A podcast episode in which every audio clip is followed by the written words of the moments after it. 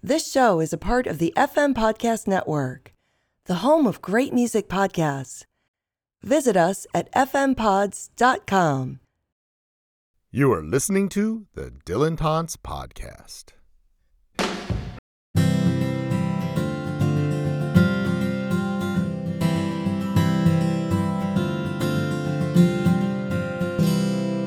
Hello and welcome to Dylantantes, another segment of What Is It About Bob Dylan? I'm Erin Callahan and I'm sitting here with the esteemed Harold Lepidus. Um, Harold is the author of Friends and Other Strangers, Bob Dylan Examined, a panelist uh, at the World of Dylan in twenty nineteen, where he talked about Bob Dylan, Street Legal, and the Ghost of Elvis, and an invited guest at the pre-grand opening ceremonies at the Bob Dylan Center in twenty twenty-two, and he also hosts the Boston Herald podcast. Welcome. Thanks for having me. Thanks for agreeing to do this. This is fantastic. All right, so we always start with the question, what is it about Bob Dylan? Ooh. um, well, for me, uh, the, you know, it's one of the, like Bob Dylan himself, who contains the multitudes. Um, there are many aspects, but the, the basic thing, aside from the, you know, listening to his music and, and, and feeling it, is that it helps me think differently, as um, as the ad goes. Uh, he he made so many artistic left turns that even I joined in late, but uh, it, it's like, why are you doing this?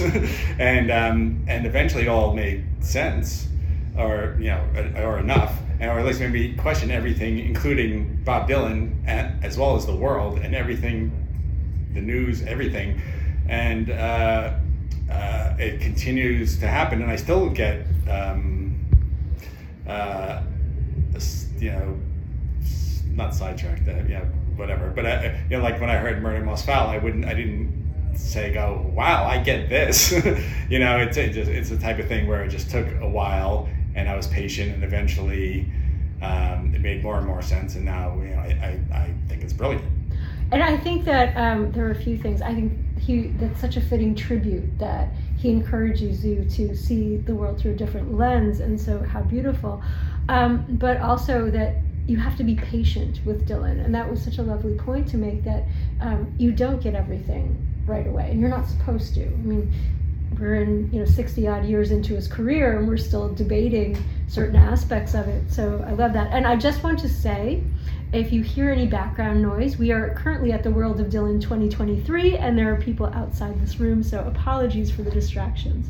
So it's in that vein, um, I was going to ask, what was your entry point to Dylan, or how did you come to Dylan? And then that follow-up, because you're a writer.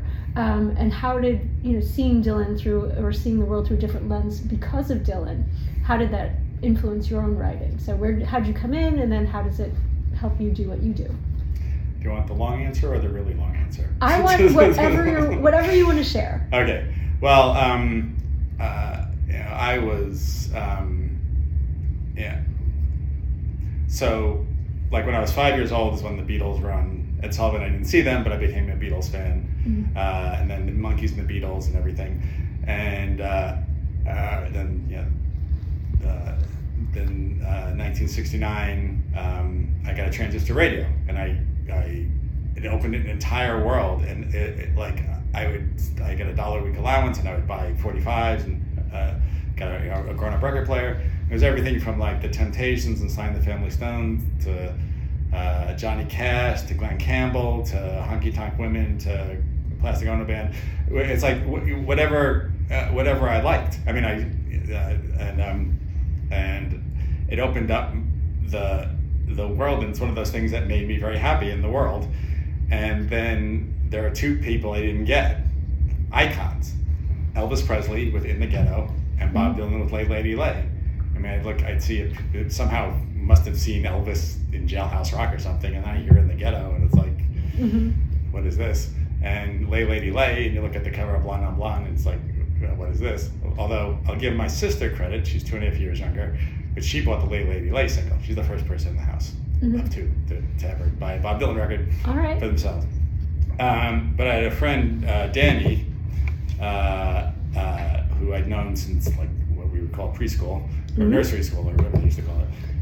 and um, he he had a uh, we were next door neighbors. Then we moved far, a little bit apart, you know, different towns, but we stayed in touch. And uh, he had uh, his family had a, an au pair. And when the au pair left and went back to England, she left her monocopy of Bringing It All Back Home. And my friend Danny said, "This is great." You know, he, he loved it. And I would look at it and like, I even I just looked at it. It's like, I don't get it. Like the Beatles, to me, like before the Beatles, the Beatles, and after the Beatles. Like the Beatles were everything. They were they were the, you know, and the Monkees were pretty close. Mm-hmm. And um, and you know, I was I wasn't gonna like it. I mean, I knew it was important, but I didn't get it. I and I didn't know exactly. Uh, you know, you know, you didn't know why. Or yeah, you like yeah. you know, you have long straight hair down. You don't have curly hair up. Even though I used to have curly hair up, um, and um, so uh, he kept on going at it. And then when I was thirteen, he got he convinced his parents to get me Greatest Hits Volume Two on vinyl, and it was after the concert for Bangladesh. So I was I really wanted to learn about this guy because I remember after the day after the concert for Bangladesh, in the paper it had a big picture of Bob with two Beatles on either side. I mean, George calls them the economy class Beatles. And um, it's like Bob was the news. It's like one one Bob is worth more than two Beatles. Like you know, so mm-hmm. getting more and more excited. And uh, so uh, I remember I put the record on, and side one was like a Beatles record. It was like four voices, four types of music, and you know, it was, it was a superficial thing. But I was like, well, he's cool. I don't know if I get it. But you know, that happened, and I right. just kept on buying whatever came out. You know, Pat Garrett and Billy the Kid, and that Dylan album with Lily in the West. And uh, my friend Danny, when I had a, we went like for instance in seventy-two for my birthday, you saw Grand Funk. I went with my father brought me and Danny. When I went to see Emerson Lake and Palmer the next December, you know, I, I brought Danny. Um, so when I saw a, a big full page ad in the Sunday New York Times Arts and Leisure section, you know, very. Um, uh, uh, minimalist. It just said Bob Dylan slash the band, and it was mostly white in the bottom. It said two days at the Nassau Coliseum, I'm from New York, and three mm-hmm. in um, uh, Madison Square Garden. And I said, I can't possibly ask for tickets because, you know, I don't even know if I, I don't even know if I like them. Or not, not that I didn't like them, I didn't get them, certainly. Right. And I certainly, it wasn't like, you know, a Beatle or something. And, um, and it was a mail order lottery thing, and it was, um, and then Danny's friend's sister somehow had an extra ticket, and he said, um, "You know, can my friend Harold have it?" And it's like, and I was so excited, and um, then I, yeah, I got Blan- uh, Planet Waves before the show, and it just completely blew my mind, as I used to say, and uh, like, like I could, like I couldn't believe what I was seeing, and, and you can hardly see it, we're on the other end of the Nassau Coliseum. Uh, and I felt I felt actually unworthy of going because I didn't know enough. And my so, and so my friend, you know, he went. His, uh, uh, um, there was my friend Danny, his friend Steve Kessler, and his older sister Sharon, who was in the front seat. And they're talking about things like, you know, Great White Wonder, and I don't know what they're talking about, and they're saying, I hope he does Rainy Day Women, and it's like, well, I don't know about that, but I know that there's that song called uh, Everybody Must Get Stoned. I hope he does that. Like I like I knew nothing. Right. And I may have not even heard Like a Rolling Stone before the show. Mm-hmm. And it just it, everything was just so cool. Like they came out and they, it was very subversive. They came out and tuned their guitars. There was the store, like they had like a lamp and a couch. Like I saw Miss Like Palmer had a drum that went in the air and turned around, mm-hmm. and um, uh. They tuned their guitars. It, it, it, my memory is that the guitars are much more loud and crackling than any recording I've heard, and it could just be my imagination. But um, uh, you know, they did Most Likely You'll Go Your Way, I'll Go Mine, which I read about, I hadn't heard it before. Mm-hmm. And then he did Lay Lady Lay, really fast and loud, and it, it's like, like, like it was, like, like. This is it. It's a come to Bob moment, and uh, it kept on, it, it kept on getting better and better. And like, and then the band came on. I mean, they were backing Dylan. Mm-hmm. They did their set, and um, and actually, uh, like, I didn't know till the Sunday before the show when I was listening to a radio pro- program that they did the night they drove Old Dixie down. Like, I thought it was a John Baez song. I mean, I mean, it was right. a John Baez song, but um, I didn't know. I looked at my single. It's like, oh, J R Robertson must be R for Robin. And they had a, a unique sound, and I, I bought Moondog Matinee because I didn't think I don't know if I would like them because they seemed like they were time travelers from the Civil War, and uh, it's like, and, and, you know, I couldn't believe that a synthesizer. It seemed like sacrilege. I mean, how they have right. such, such a modern instrument, and so they were great. They were great. They started off with Stage Fright, which was even, which which, it's supposedly not about Dylan, but Dylan hadn't toured for eight years, and um, so uh, they're doing Stage Fright, which I only seen the album cover Stage Fright, so I knew it was the song, and. It was like it, there's all this mythical stuff that I don't, I don't know if anyone has this anymore, but it, it, rock stars and musicians, they were just more mysterious back then. But there's also like that, what you're kind of describing is that religious experience that people are spiritual, you know, connection that we have mm-hmm. in that moment. It's what Paul, Paul Williams explains about that ephemeral moment with Dylan. And I think a lot of us who love him have had that experience of, I mean, in my youth, I used to be like, it's like going to big church. Right. you yeah. know, like, that, that's how I felt about it. Yeah, because I remember growing up, I mean, it, uh, I would say that first happened to me with the Beatles, like, mm. you're looking around in those days, and people still had like crew cuts, and it's just like, it, it was just, everything seemed like black and white and cold, and it was, you know, post-Kennedy and all that sort of stuff. And the Beatles come around, and it's like, youth and vitality and fun and mm-hmm. like I remember I loved the Beatles before I had the record. Well, the, the only thing that they could do is let me down. You know what I mean? It's, I already love them. Right. What do they sound like? and then um, no so, pressure. No pressure. And then you know, and going and but getting back to the Dylan thing a bit. Um, you know, and then he did the acoustic set with just a guitar. There's a, a real acoustic guitar, not the ones they have now where they plug in. Right. And he was doing those songs really fast. And yeah. You know, I basically like guitar, bass, rock and roll, mm-hmm. occasional acoustic, occasional piano, you know, you know, you know okay. Sitars for the Beatles. But um, uh, but it did, that opened that whole genre too in a way that um, uh, that uh, it, yeah, just like the whole you know that doesn't open the world as a as a um, whole uh, other kind of genre within popular music and. Led me to here talking to you right now. What a great experience! And how has it influenced your writing? You know, your your relationship, your fandom, um, your experiences with Dylan. Um, well, what I uh, what I wanted to do ever since I like I do have a degree in journalism mm-hmm. and um, Bachelor of Arts degree, and I uh, but when I wanted. Yeah, I read a lot of stuff. It's you know, Cream magazine, and my father used to be Cream magazine, Circus, Hit Parader, Crawdaddy, you know, every month or whatever. And I, you know, read whatever I thought that was interesting. And so that that's my that's my literary references. and those um, are great. And uh, but when when I started writing, I uh, and found my voice. I realized I didn't really want to be negative. I didn't want to be particularly fanboyish either, but it's like as I'm understanding things and uh, and uh, like you get a new Dylan album or other people, uh, it's like what is he doing? What does this mean? Why you know if I how, I I I want to explore it and share it, mm-hmm. um, and what happens now uh, usually thanks to all these circumstances, uh, often they'll they'll let me have access to an album two weeks before it comes out, and you have and that's all I listen to whenever I have a chance for two weeks, and I have to figure out and come up with what there's an embargo, so you can't till uh, uh, you know Friday, whatever at midnight, right. uh, you can't post it. So whatever I'm doing is going to be my opinion. No one can say,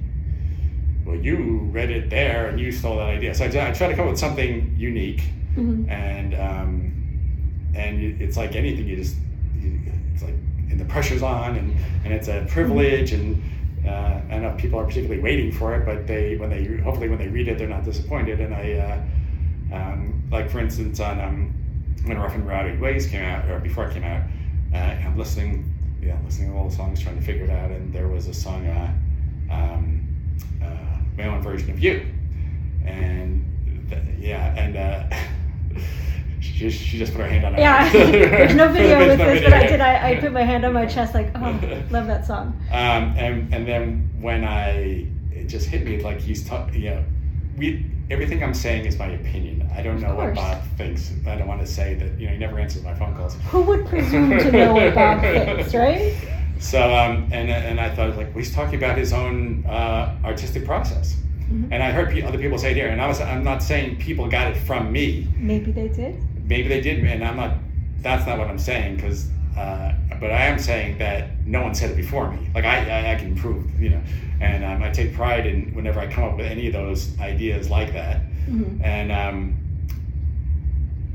you know, I, uh, I'm not, you know, I, I, not very good at hanging up pictures on a wall, but I, but, but I can, you know, I don't, I don't vacuum enough, but um, uh, I can uh, certainly listen to Bob Dylan and uh, um, uh, think about it and think about it over years and years and years of uh, practice, and uh, and uh, come up with hopefully something. That's one. One of the things, and I appreciate you sharing that. One of the things I love about Dylan studies is that, by and large, we all want to just have a conversation and suss this stuff out. And, you know, we did on our panel that we just had, but we're all very positive and supportive of each other. Mm-hmm. And, you know, I think when we question each other, it's not questioning in an aggressive way. Mm-hmm. Um, we're questioning because it's sort of like, oh, that's an interesting perspective. Mm-hmm. You know, and I, I love that you took that approach, that you don't want to be negative and you don't want to be fanboyish, right, right. um, because that comes off as disingenuous, and I, I, I've always enjoyed everything I've read of yours, and I'm not saying that to be fangirlish, I'm not standing on you, but um, I definitely, I, I think you have an interesting perspective, and there's just, uh, you, you give us a lovely space for those opinions, so I, I appreciate yeah, I, that. I mean, I try to make it's like, this is this is what I think, that's mm-hmm. all it is, it's right. Like, I think this, this, and um, yeah, people come from, from different angles, they have different perspectives and they have different uh, prejudices and everything. And like I talked about uh, Dylan and the Dead album uh, here at the, at the center, and uh, because there's so many people that hate that whole thing, and I don't, I, and you don't, you can hate it all you want. It's like, but it's like to say that it, it, it's a mistake. Uh, like I, I like. You know, it's funny because you know that you know Bruce Springsteen said Bob Dylan open, open your mind, mm-hmm. and it's like. Not completely, or in some cases, and it's like it, it's it's like open your mind. It's almost like if Bob Dylan, it's like this is awful. I'm gonna figure it out. That, right. That, right. Don't criticize what you can't understand. that, did you just think of that? No, I'm, I'm not gonna yawn under that. You might have to edit that out. Um, but no, I. But he's not on Rolling Stone anymore. No, he's not. Um, but all right, so I want to, because we, I'll just sit here and listen to you talk. But I want to. There are things that I want to know. So mm-hmm. the list of people you've interviewed is impressive. Mm-hmm. Um, and so, what was your favorite interview and why? And then, how do you decide who you're going to interview? Um, That's a lot of questions all at once. Well, if, if I look confused, you can say, "And what was that other part?"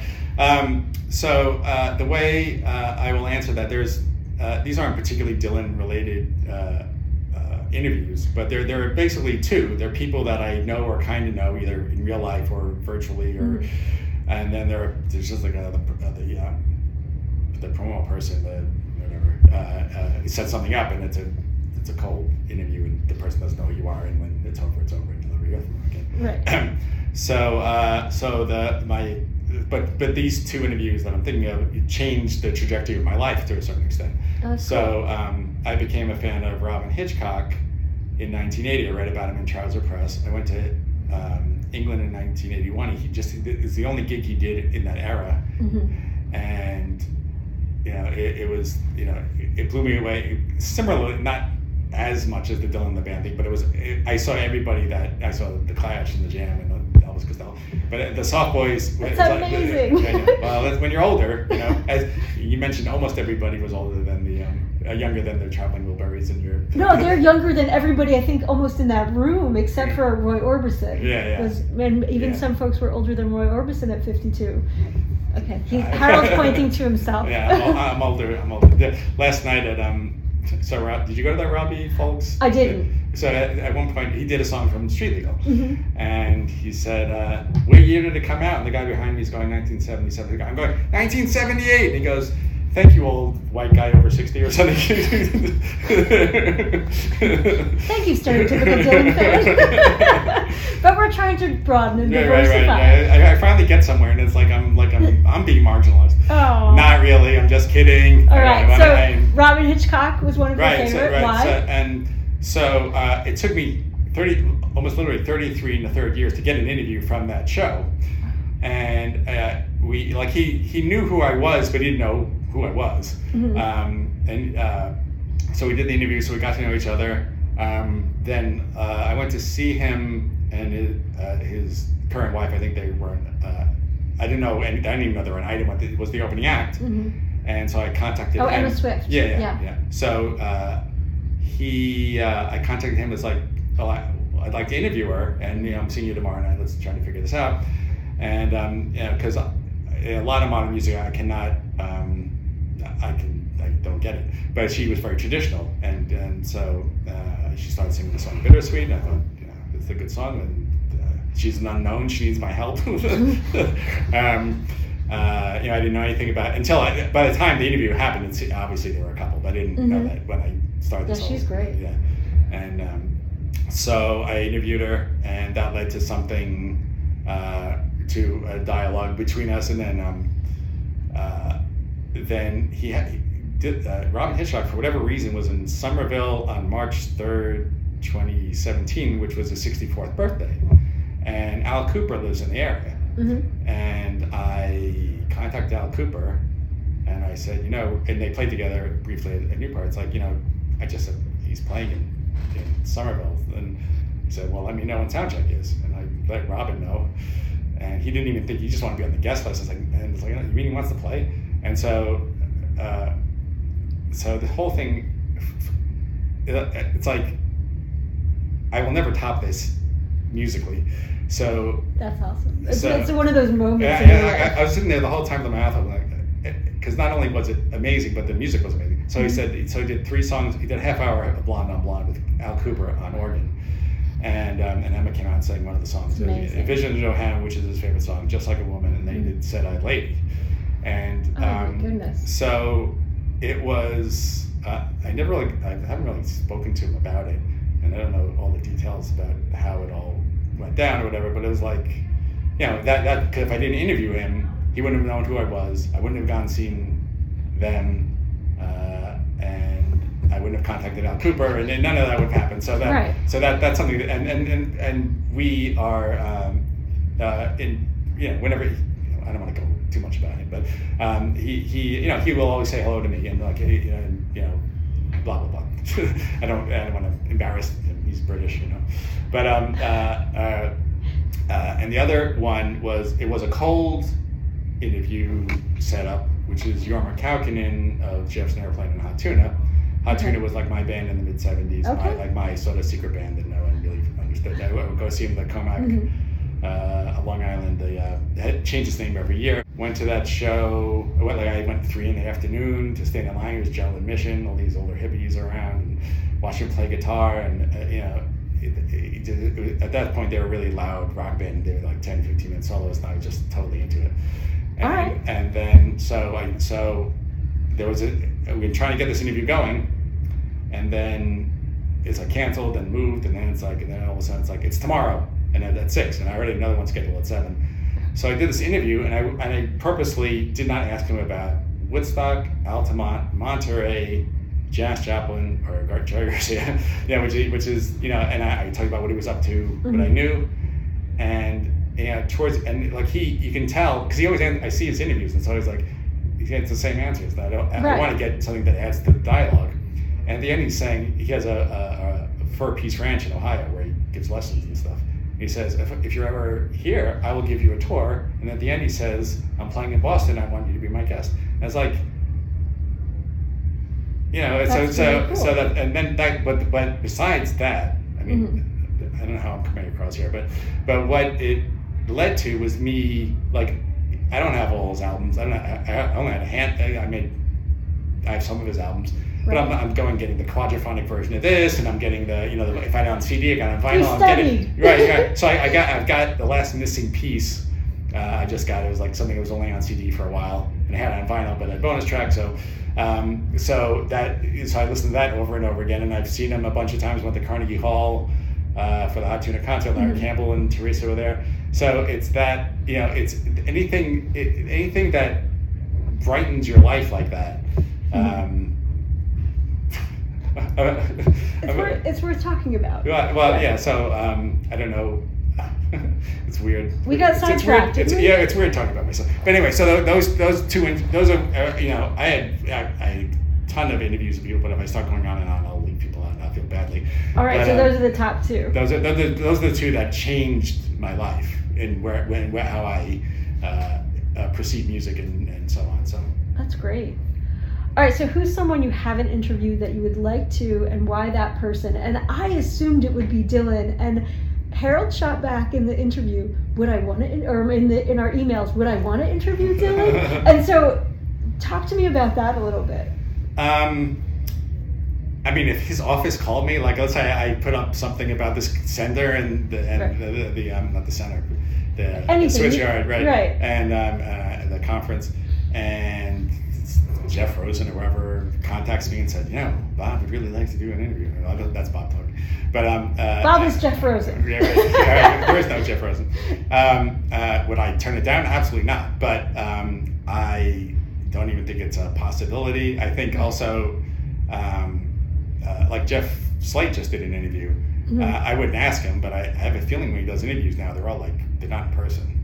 I feel like the questions, he gets the questions ahead of time. Yeah. yeah. Right.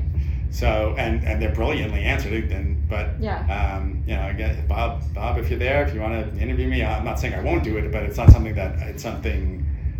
It, yeah, not to not to mention the fact the pressure. I know that the the pressure, and I always think like, what would you ask Bob Dylan? Right. And you were just saying uh, about Hot Tuna, like they've they've heard all the questions, right. So they don't want to be asked the same things over and over again. And I'm like, what would I ask? Would I ask like where the best fishing is in Minnesota, or right. like what was the best Yankees team? Right. I know someone who uh, uh, uh, Cindy Ballian's her name. She's um uh, she was a Boston D J and she's on P B S and stuff like that. Mm-hmm. And um, uh, when I gave a talk about the uh, my book, she talked. She said she met him at the backstage at a Tom Petty concert at Madison Square Garden, and asked he asked her, "What do you do?" So I'm a D J, and I believe what he said was, "You know what I miss? Local radio stations."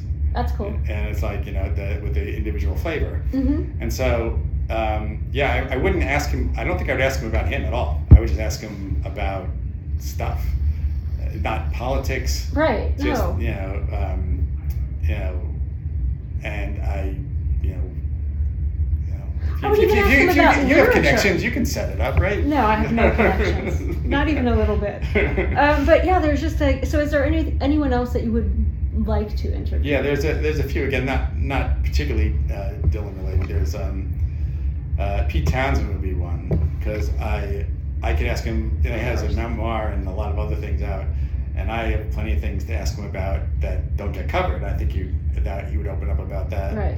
Um, Elvis Costello, I could talk to him about Dylan within mm-hmm. within reason. Obviously, they they they protect his privacy. Um, and uh, the other one that comes to mind is uh, David Bromberg, because I uh, he he tells all these stories, but I don't think people know them. So um, I don't know. It wouldn't be necessarily new information from David Bromberg, but it'd be new to most people from playing, you know. You know, his old Columbia Records contract was weird, and right. he, how he didn't feel worthy of going to a John Lennon party. So just know. like a different entryway yeah, into yeah, understanding yeah. something about Dylan. Yeah, that's kind of cool. I dig that. All right, so you are have written about tours, and you've written about obviously the Dead tour. So what is your favorite Dylan memory or Dylan show, and why? Um, it can be both. It could be either. No. Um, no, I, uh, well, yeah, so, you know, seeing Dylan in the seventies was amazing.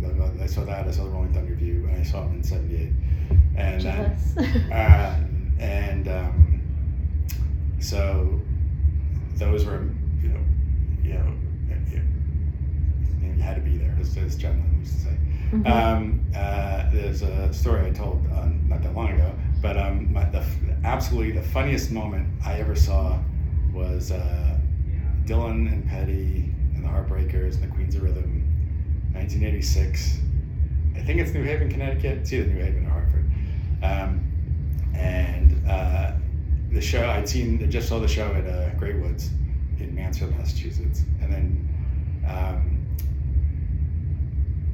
uh, you know, the show is, you know, similar. Mm-hmm. Um, a couple of changes maybe here and there.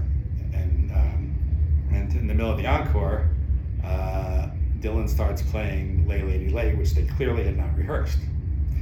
And uh, it's not a, you know, a difficult song to play, but it's not a, a it's not a normal chord pro- progression progression. And Dylan seems to be just facing forward and doesn't care if anyone's joining in or can see what he's doing.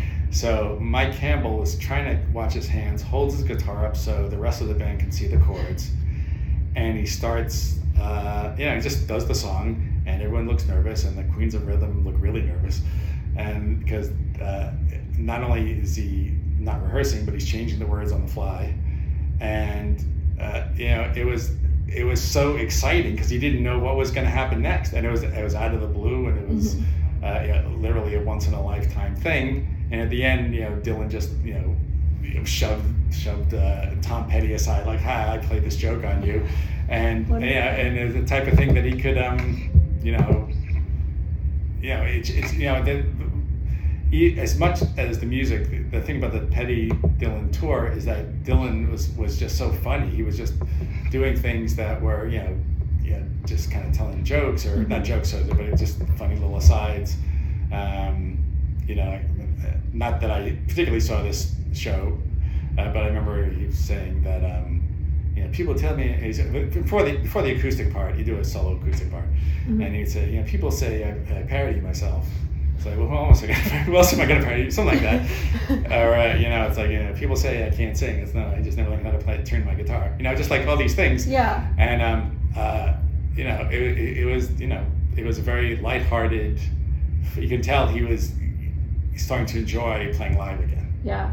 That's, you know, those are the moments that we need to chronicle. And I'll go back to Paul Williams, who says, like, those moments that, you know, when the inevitable and mm-hmm. unthinkable, to quote Nina Goss, mm-hmm. happens, and mm-hmm. he either stops touring or he di- he's going to die. Mm-hmm. Um, no. We no, no. Um, but it is, and we think about that, and we are the generation that, I mean, you more than me, and then there's some folks here who are younger, but we've seen him live, yeah. and it's, you know, It, it is like being in Beethoven's time or watching Shakespeare, and I'm not exaggerating when I say that. Right. That we are, you know, sort of as torchbearers to communicate that. We can, and thankfully there are a bunch of people who um, bootleg, so we yeah. can hear those performances.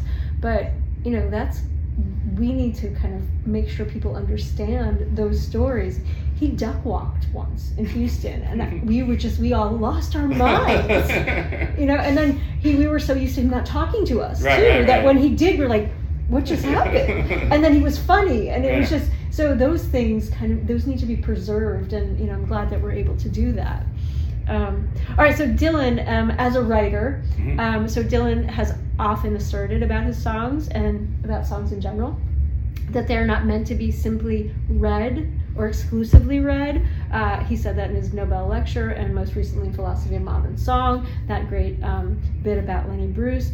Since you've seen so many live performances and you've written about them, uh, will you share your thoughts on the dynamic between the words and the music in performance? Sure. Thank you.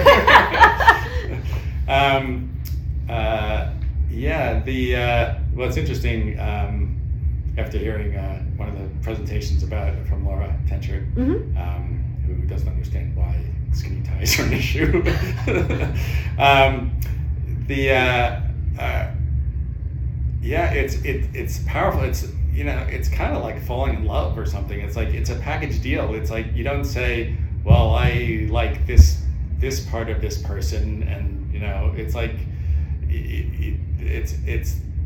You know, it's the whole deal. You you you are experiencing something on the stage. Uh, preferably, you can obviously watch a video, but especially in person, it's happening in front of you.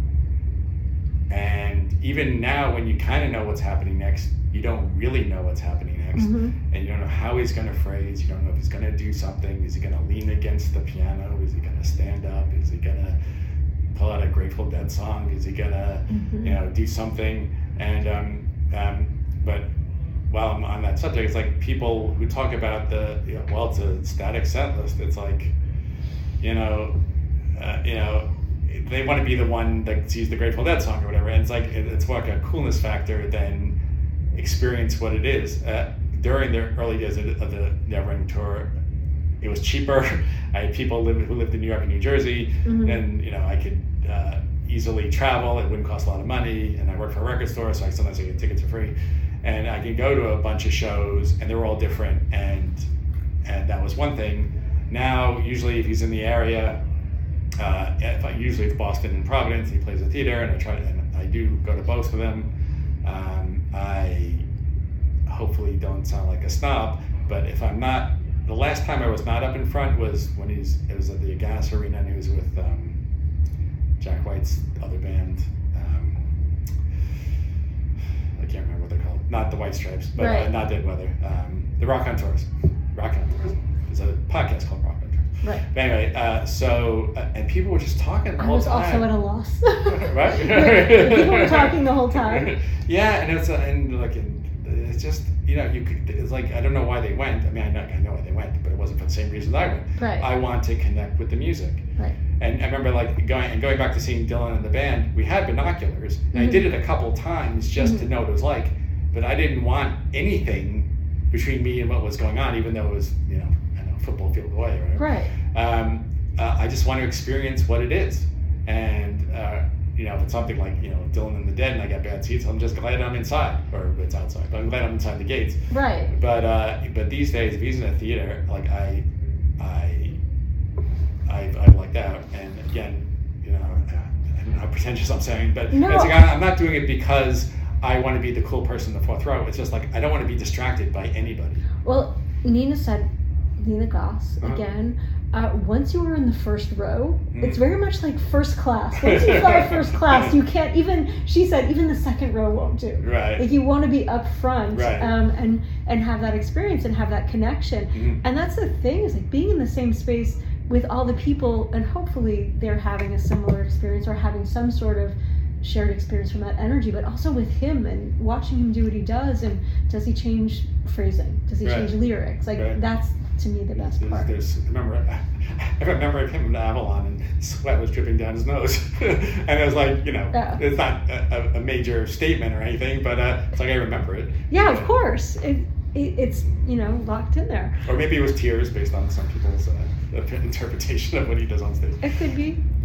All right, so we were just, uh, we were um, on a panel with Court Carney and Jeff Fallis that reconsiders Dylan's work in the eighties mm-hmm. in context of his career up to this point. Mm-hmm. And I won't say his entire career because mm-hmm. we want more from him. Right. Um, and so without giving too much of our panel discussions away, why should we reconsider and or recontextualize Dylan's work in the eighties? Um, uh, you could say that about any part of his career too, but um, mm-hmm. as, as, um, people who there it's one of those things that it does have a bad reputation, or to, to among among the uneducated, the unenlightened, um that it's because there's a, there's a lot of good stuff there. I um say in the eighties I worked in a record store, and I got all these stuff all this ordered all this stuff ordered C Ds, and I started with records and then C Ds, and um and there were all these, you get to hear all this stuff. And the Dylan stuff was still probably the most interesting out of all of it. Um, I'd go home and listen to it um, over and over again. And, you know, it seems like a lot of it just seems also like clickbait too. It's like, you know, uh, Down the Groove sucks, read all about it. Right. And it's like, and uh, as, um, you know, I, I've been filling in the holes in my collection on vinyl. I've had, you know, obviously different formats. And uh, so I bought Down the Groove and I put it on. I hadn't heard it all the way through, probably since not that long after it came out. And it's not one you revisited quite a bit. Right, right. Yeah. Um, and uh, so I listened to it, and I, you know, I thought it was basically, you know, a really good album. I, I thought it would. I, I think he purposely did things so it would not do. This is not the first time he's done this, but he could have put Silvio as the opening track. Right. And it could have, and I think if he made it more like. We just changed the song order, mm-hmm. so it made more uh, thematic, more thematic flow. it would have been better. But I think they were just out to get on me after a while. After Live Aid, all bets were off, you know? Yeah, of course. Uh, or after the gospel years, whatever. It's like, you know, hey, he's a has-been, as we know. We, as we, um, we were talking about. But you had made the point, which I thought was, was quite lovely, in our panel, that you know what Highway sixty-one sounds like. You, you mean, you, you've, you've thought about it, and it's something that sort of you've internalized, but you made the point that Down in the Groove is something that you would return to. Yeah, to try I, to figure it out, because there's still questions. Yeah, I don't, I don't know it as well. I mean, I mean, if I, when, of course, I listened to the Cutting Edge right. uh, thing, the sixth C D version, I listened three times in a row, and then I got a copy of the eighteenth C D thing, and I listened to that once, and um, and then sampled it for a while, and then moved on to the next bootleg series, whatever it was. Um, but yeah, it's like, okay, well, I know Highway sixty-one. If I, I, like, I remember in a car with somebody else, and they had a playlist, and uh, you know, the song Highway sixty-one came out. It's like, wow, that's awesome, you know, to hear it like as a surprise, but to go over and play it, it's like when there's so many other things to listen to, right? Like Down the Groove. It's like lately I bought Down the Groove, Dylan and the Dead on vinyl, Because I've Been to You, and World Gone Wrong all over the last few months. And you're going to write about them now? You want me to? Of course. um, uh, well, uh, uh but, you know, writing, writing about Bob Dylan's a money-losing proposition. um, I, I do it for fun. I don't, in case anyone thinks I make any money out of it. Um, then I come here and spend a thousand dollars for the privilege of going to the Bob Dylan's. Uh, Agreed. You know, and I, I that's fun. No one, no one made me go. I want to go. Uh, and none of this is complaining. It's all done lightheartedly, folks. We signed up for this. Right, right.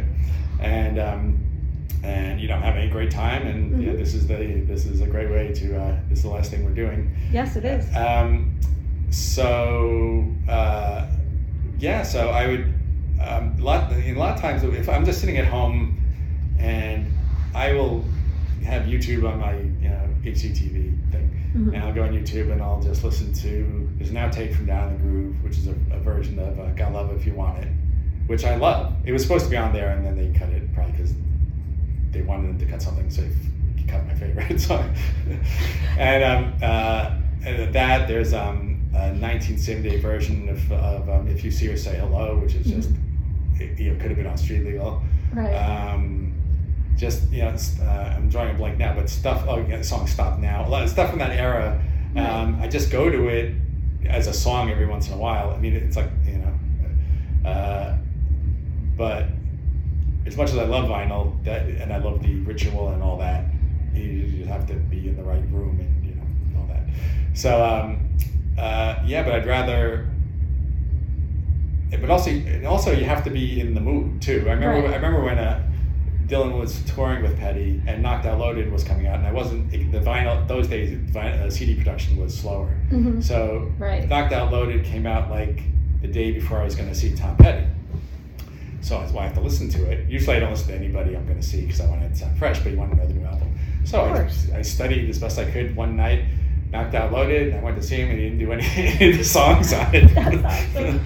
But um, yeah, and uh, I mean, I like, I like um, You Want to Ramble. Everyone talks about Brownsville Girl, and like, right. but uh, all this I too. Um, and even, you know, and another thing too is that you, you look at stuff, okay, and then someone made fun of it at, at the conference. Like, um, they killed him. Which um, uh, with the child chorus, right? And oh, that, that was Jim. Yeah, and uh, yeah, which is of course, you know, I can't say I, I had a different opinion when I first heard it, but of course, I after a while I, I think of it. It's like, well, are we? And no offense, Jim, but are we so cynical that children singing about Martin Luther King and Jesus Christ is a terrible thing? You know what I mean? Right. I mean, it's you know, it's not a skinny well, tie, but you know, it's um, that's it's, fair. You know, it's you know, I don't go to it, uh, but I wouldn't if I well, I, I rarely would get up and skip anything on any record ever. No. But um, uh, you know, it's there. There is, but again, it's it's you know, it's that weird Bob zone that you just say, you know, what is going on, and what is it thought again? What is he thinking? What is the thought process? But you know, he, and I'm not sure where he was in, uh, uh, with his family and how old the kids were right. or whatever, but, you know, he's, you know, it's, it's his friend Chris Christopherson. Right. And um, it, he's there and he's um, uh, singing about heroes with a children's chorus. And it's like, okay, it's not you know, Manchester sixty-six, Like a Rolling Stone. But and but he, as he says, I've already done that. Right. And he he decided to do it. It's like, okay, well, why? It's like, well, again, when you think about it, it's like, well, it's a very nice thing to do. There's still value in yeah. figuring out what he's trying to maybe do or accomplish as an artist in that period. So I'm going to ask you, so tell us about your book, Friends and Other Strangers, Bob Dylan Examined. Okay. Uh, well, from two thousand nine to two thousand fifteen, I was writing online something called Bob Dylan Examiner, mm-hmm. and uh, then it went out of business. Uh, so I, I saved as many of the articles as I could, and um, a friend of mine uh, was the Doors Examiner, and he had a publisher for his, uh, it wasn't his writings, but about the Doors and other things. His name is Jim Cherry, and I said, do you think they would publish a book on Dylan? And he said, sure. It all worked out. Um, uh, had to think of a theme, so we thought about, uh, you know, people, you know, just, uh, so I think it, I think it's about one hundred twenty people, ranging from musicians to politicians to mm-hmm. a kid who got his who got his harmonica from the stage. That's um, cool. And uh, uh, yeah, I just I used to have the time and energy to do all that. So anyway, I compiled that into a book, and it's something that uh, you know it sold hundreds of copies, which is which is pretty good considering you can't get it in the store; you have to order it. Yeah. And um, although I'm going to talk to that magic eye store. You should. Yeah, oh. I gave him my card. Yeah, yeah, absolutely. For sure. In the center too. So um, I was going to say, put it in the center. No, I can put it in the center. Ask me to put it in the center. Yeah. So I bet you uh, I'll, when I get home. All right. Fair point. Um, so what are you currently working on? I'm working actually just getting back up to speed. um, I uh, you know I haven't done the, the things I've done lately uh, were um, things that I got to do. Um, I interviewed Dag Brathen, you know who he is? Mm-hmm. Yeah, the, like, he's like, he kept on, whenever I needed any information, he gave it to me. And I figured before uh, Ray Padgett gets to him, I'm going to interview him. All right. And uh, I interviewed, you know, the, the Dylan book, the Dylan, any Dylan album, you know, I, I write about that. But other than that, I've been kind of taking it easy. I'm trying to, uh, um, you know, get back on track. Uh, I don't say it's not it's something I do for fun, so I do it when it's fun. Okay, that's fair. Uh, so what other music do you listen to, and how does that music relate to Dylan? And you've talked a little bit about that, but how does it all kind of, if, if Dylan is maybe a center point, or, you know, how does that all relate to Dylan? Um, well, these days, uh, how does it relate to Dylan? Well, Dylan's a pretty high bar. and, uh, uh, you know, yes. uh, and again, I started, when you start listening to the Beatles when you're five, and my father loved classical music, um, you had that sort of... Uh, Uh, you realize what music can be, mm-hmm. and um, so. But there's either there there's for the past twenty years, it, it's probably eighty percent of it has been Beatles related, Dylan related, or Robin Hitchcock related, and um, then the rest is miscellaneous. Although very very recently, my son he signed on to YouTube uh, something music, and, um, and it's like a streaming service, and. So what I've been doing is making playlists of stuff that I basically have on singles in the basement. a lot That's of, cool. Like and what, yeah, and what also, kind of things? Well, a lot of them are, are things that are, um, I, I probably even shouldn't mention the names, but it's like, it's like well, this is things that I, I probably didn't even get at the time, but now they'd be politi- politically correct. I'm going to put those on the list. And I have a playlist of things that are, you know, I listen to my hit, you know, earbuds, and no one knows what I'm doing. All right. It's subversive. But I won't tell you if I, they'll cancel me if I give you any titles. We don't want we don't want anyone to cancel you. You're delightful. All right, so this might be my last question because I don't want to run out of time, and mm. I want to have enough time to close it out. But um, what are is there any particular Dylan albums that affect you differently over the years, or there's something that you listen to? I will give a quick example. Um, In the fall, when my grandmother was ill, and I would drive home the hour from taking care of her to my home, I listened to every version of Knock Knock Yet. Just oh, as, Knock, Knock, yeah, yeah, as yeah, sort yeah, of a yeah, catharsis yeah. for the anxiety that I felt mm-hmm. and whatnot. And it was really, really meaningful. Um, sometimes I listen to podcasts. I told Rob Kelly yesterday that I did. I mean, I and, and you know, yourself. And so there's just, but that that song was really meaningful to me in that emotional moment. And I'm wondering, are there any that you connect with, or any that you look back on now and look differently, sort of like he's looking back at the Mondo Scripto lyrics, mm. as Laura told us? But I would love to know about that. Well, I, the, the thing that comes to mind is something that happened a while ago. I can pretty much pinpoint what made me think I could write about Dylan by revisiting one of his albums, which was Street Legal, which baffled me when it came out. I, mean, I wasn't even, I was not yet twenty, this, the, and I didn't think it was bad, I just didn't get it. Then in eighty-one, I got uh, the second volume of Michael Gray's Song and Dance Man, mm-hmm. and uh, I just found out that there's gonna, they're gonna reissue it as a three-part thing, the, the most recent volume.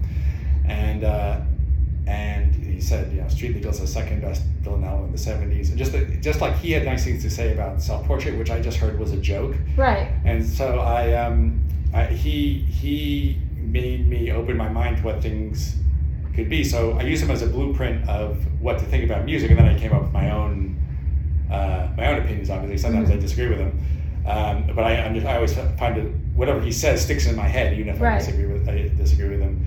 But I'd say that the the moment I thought that I could do this was when he talked about Street Legal. In the first song, they say, uh, where the stitches are still mending, and the last song says, remind me to show you the scars. And I thought, it's all like a puzzle, and I want to figure out the puzzle. Oh, that's beautiful. Is there anything else you'd like to add, Harold, before we close out? Um, no, uh, yes, peace, love. Um, uh, you know, everyone love each other. There's uh, everyone, that's what uh, George Harrison said. Um, yeah, uh, just be, everyone just be nice to each other. That is the basic rule in my classroom. I'm like, just be nice. Yeah. It's it's tough enough out there. Just can't we just be nice to each other right, here? Right, yeah. Um, I've enjoyed getting to know you a little bit more at this conference, working with you on the panel, and I'm so grateful that you sat down with me today. Um, I, I'm going to close out now, so I'll let you have the absolute last word. I'll say goodbye and let Harold say whatever he'd like to say, even if it's be kind again. Huh. Uh, uh, well, I want to thank you, Erin. Uh, I, I won't go through it here, but uh, off offline, uh, very, very uh, nice and generous things, and um, that, that meant that meant a lot to me and uh, my family. And um, it was my pleasure and, and privilege. Yeah. So, uh, yeah, um, yeah. Fuck cancer. That's what I say. I'm gonna high five him on that. All right, we're signing off.